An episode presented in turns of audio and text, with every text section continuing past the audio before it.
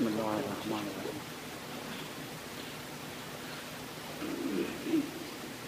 سوره کهف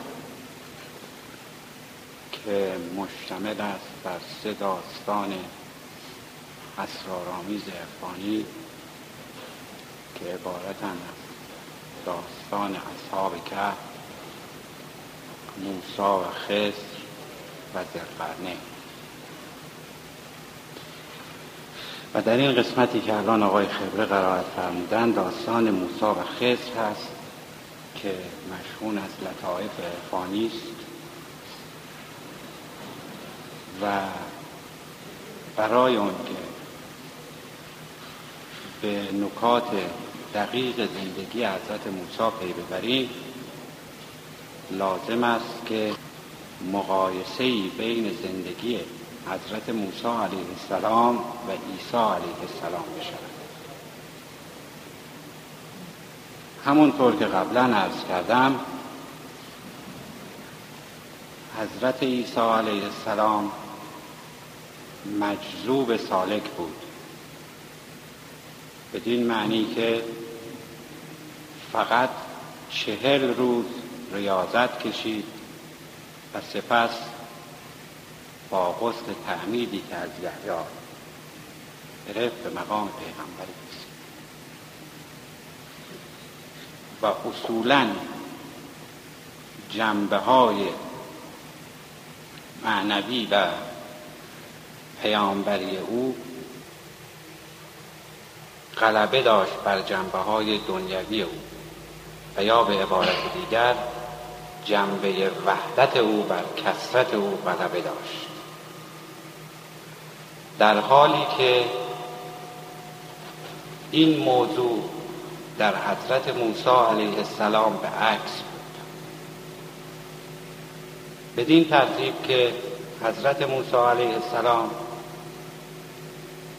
جنبه رسالت رو داشتند و دارا بودند و به مقام رسالت رسیده بودند ولی از جنبه کسرت که توجه به دنیا به خانه زندگی ایال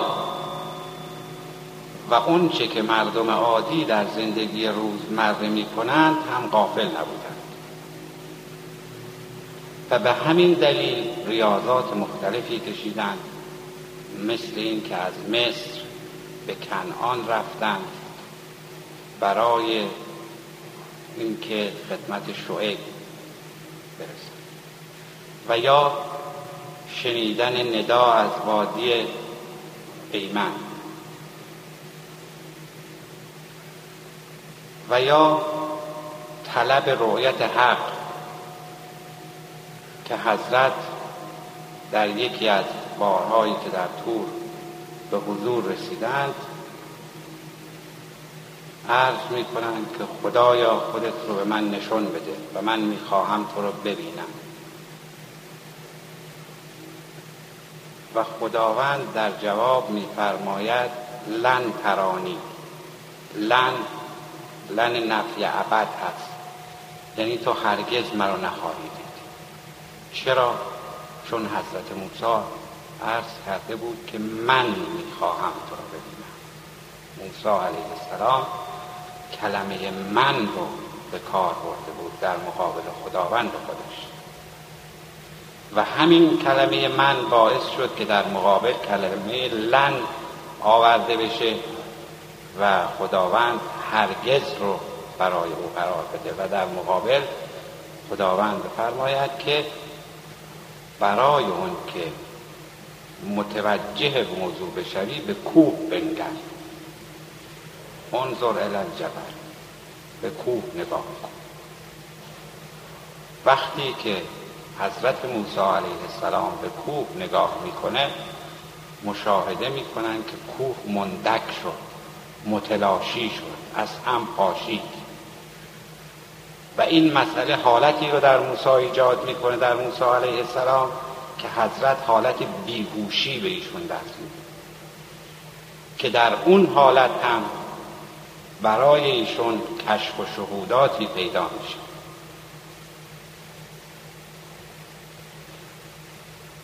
و بعد از اون دستور داده میشه به پیدا کردن حضرت خسر و پیروی از خسر و انجام دستورات حضرت خسر اون چه که مسلمه از زندگی حضرت خسر جز این که گفتن آب حیات نوشید در تاریخ چیزی نوشته نشد. و اطلاع آنچنانی از زندگی اون بزرگوار در دست نیست جز اینکه بگوییم حضرت خضر مظهر ولایت بودند. و موسی علیه السلام مظهر رسالت. و به همین دلیل هم هست که ملاقات این دو که در محل مجمع البحرین انجام میشه مجمع البحرین در لغت یعنی محل تجمع دو دریا. محل تلاقی و برخورد دو دریا رو مجمع البحرین میگه. و به همین دلیل هم نشانی که خداوند متعال به موسی علیه السلام برای یافتن خضر می‌دهد میفرماید تو خضر رو در مجمع البحرین ملاقات خواهی کرد. و صفاتی رو برای او که پنج صفت اون رو عرض می‌کنم. عبد باشه بنده باشه. بنده خدا باشه نه بنده هر کسی. علم داشته باشه. علم لدنی نه صنعت. چون فرقی است بین علم و صنعت کما اینکه خداوند در سوره انبیا میفرماید که ما به داوود صنعت زره را آموختیم و بعد مشمول رحمت حق قرار گرفته باشه. و رحمت مستقیما از جانب حق به او رسیده باشه بدون واسطه. و رحمت هم بر سه قسم است. بسم الله الرحمن الرحیم و انت ارحم الراحمین یکی رحمت ارحم الراحمینی که این برای انبیا و اولیا خداست دوم رحمت رحمانی که این مختص عموم از مسلمان و کافر است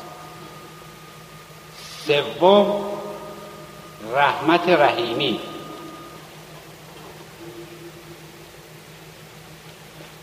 رحمت رحیمی مخصوص مؤمنین است. و این صفاتی است که خداوند برای خضر ذکر میفرماید. و به موسی هم امر میفرماید که برای یافتن خضر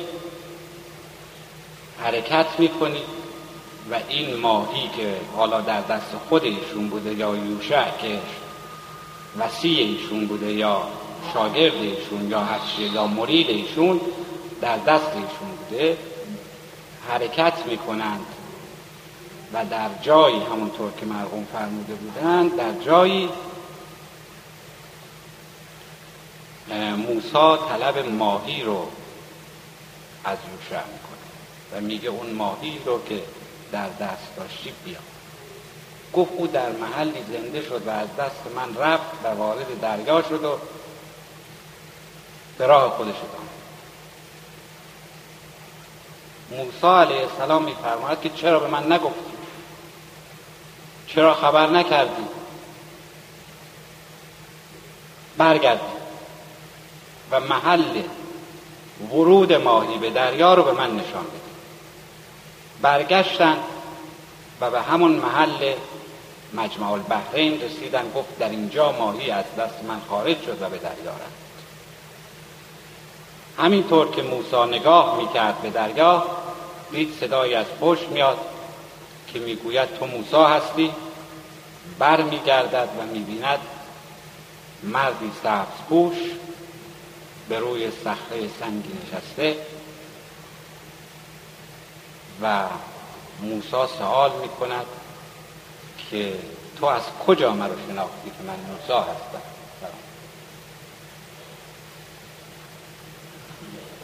خز در جواب میفرماید همون کسی که تو رو به من نشون داد همون کسی که مرا به تو نشون داد تو رو هم به من نشون در اینجا موسا متوجه می شود که در محل مجمع البحرین است. و شخص مورد نظرش که خز هست در همونجا ملاقات شد. که باز به تعبیل دیگری مجمع البحرین محل تلاقی دو دریای بزرگ عرفان موسا و علیه السلام و خضر. در اونجا موسا طلب همراهی و همسفری خضر رو می‌کنه. ولی خضر قبول این درخواست رو نمی کند و میفرماید که تو توان همسفری با من رو نداری و نمی توانی همسفر من بشوی. ولی موسا در طلب خود اصرار میورزد دست از طلب ندارم تا کام دل براید یا جان رسد به جانان یا جان ز تن براید طالبان است که تا آخرین لحظه جان دست از طلب ندارد. و یکی از وادی های عشق وادی طلب است که در این مرحله موسا وارد طلب و بالاخره در اثر اصرار زیاد موسا خز مشروط میپذیرد که هم سفر شود. شرطی قائل می شود برای موسی. و میفرماید که بدین شرط هم سفر خواهیم شد که هر چرا که دیدی اعتراضی بر اون نداشته باشی. و اون چرا که دیدی چیزی نگو. موسی علیه السلام میپذیرد و به راه خودشون اولین جایی که می‌رسند حضرت خضر کشتی رو که در دریا به قول معروف لنگر انداخته بود سوراخ می‌کنه. من یک رخنه ایجاد می‌کنه که این کشتی از حالت سلامت بیرون میاد موسی اعتراض می‌کنه که این چه کاری بود کردی کشتی سلامت رو کشتی درست رو کشتی قابل استفاده رو تبدیل به تکه چوب بی بهره ای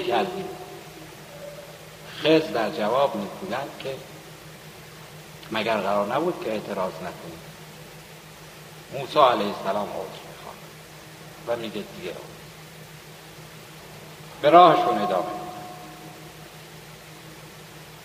تفری رو می‌گیره خز تف رو می‌کشه. باز موسی اعتراض می‌کنه که این طفل بیگناه سال رو چرا کشت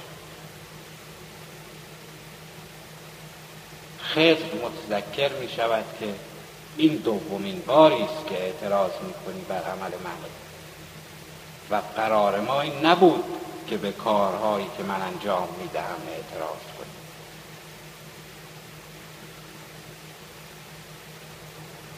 باز موسی مجدد به راه ادامه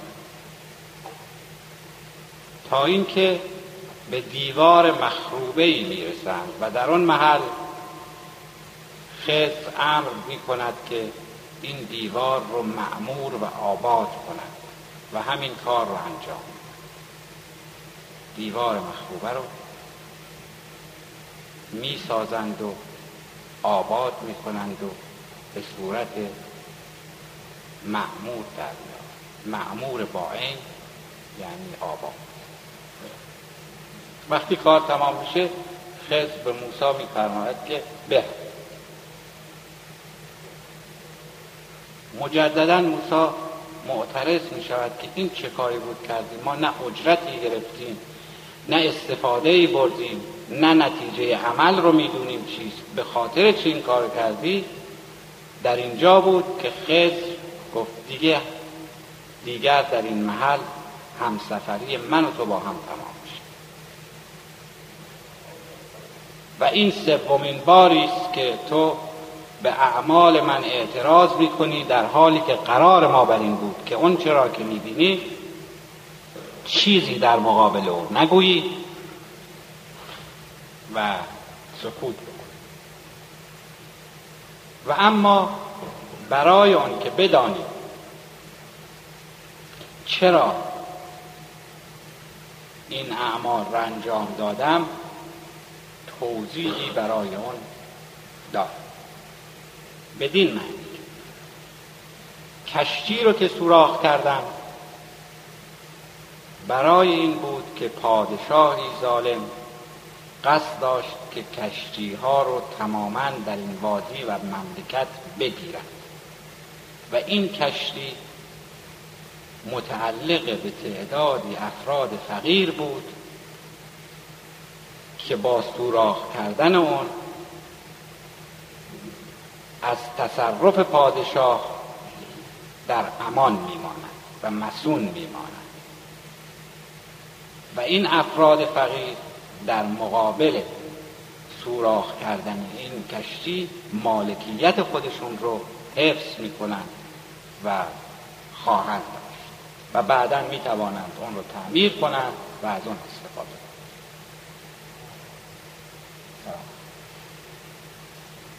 و اما در مورد کشتن طفل. این طفل از پدر و مادری مؤمن و مؤمنه متولد شده بود که اگر زنده میمان و به سن بلوغ می‌رسید جوانی ناصالح می‌شد و باعث اون می‌شد که پدر و مادر از اعمال گناهالوده او در عذاب و فشار باشند.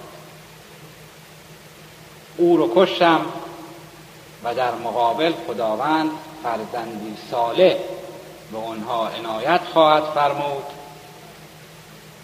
که مایه افتخار و سربلندی پدر و مادر و اما چرا دیوار را آباد کردن برای آنکه در زیر این دیوار مخروب گنجی است که این گنج متعلق است به اطفال یتیم که بایستی روزی صاحب این گنج که هستند به اون برسند اگر این دیوار مخروب باقی میماند این گنج از حفاظت دور بود و در دسترس همه قرار می و طبعا مالک اصلی او که این اطفال یتیم بودند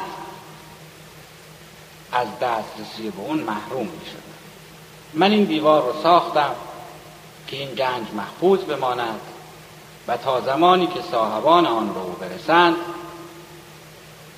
این گنج در این زیر محفوظ خواهد بود و زمانی دیوار خراب خواهد شد که صاحبان آن به این محل برسند.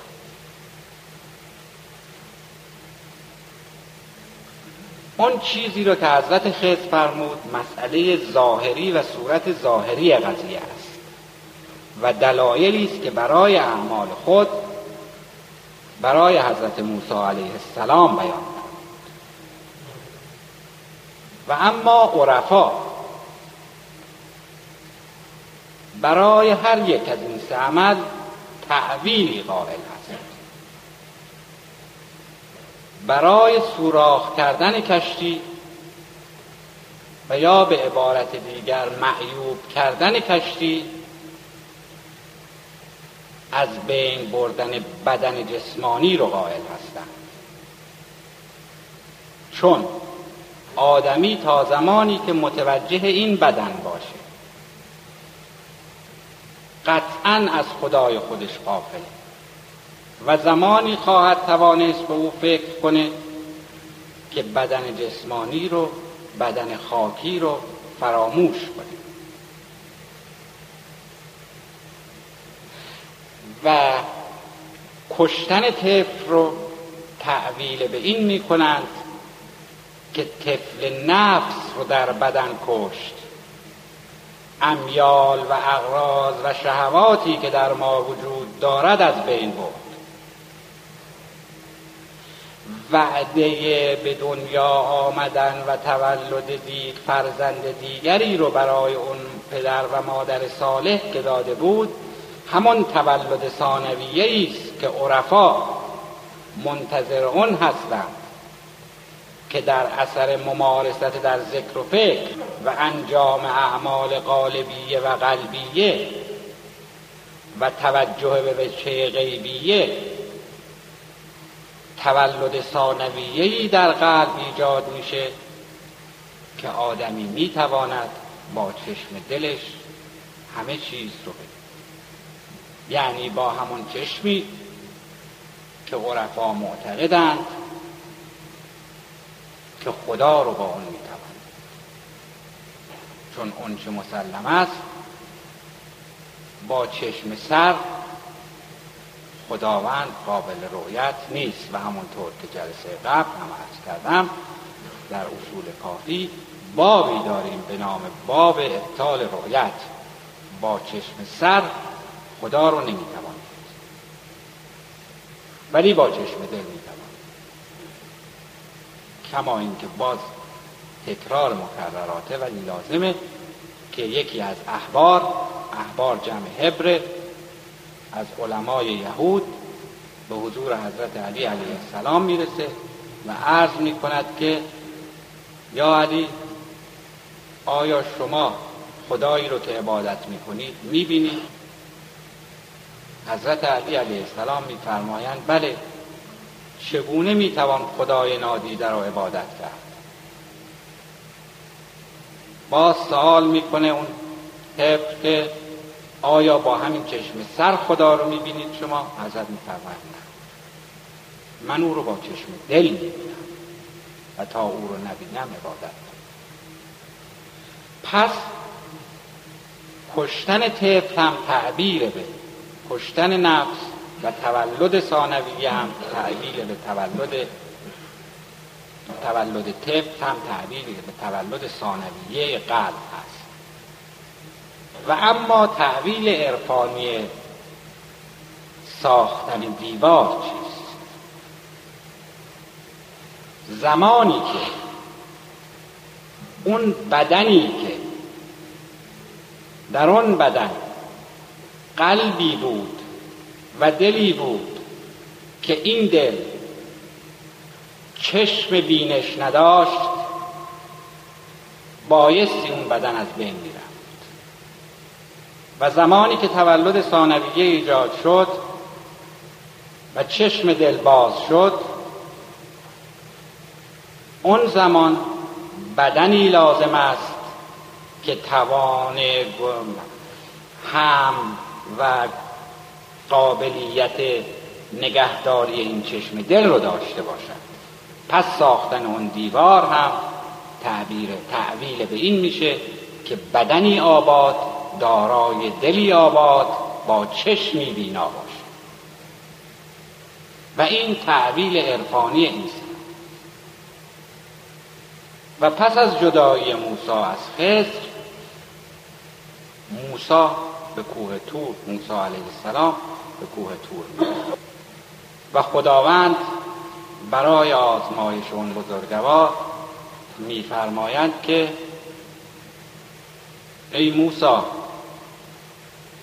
روز بعد که به نزد ما میایی پس در این بنده ما رو با خودت بیار.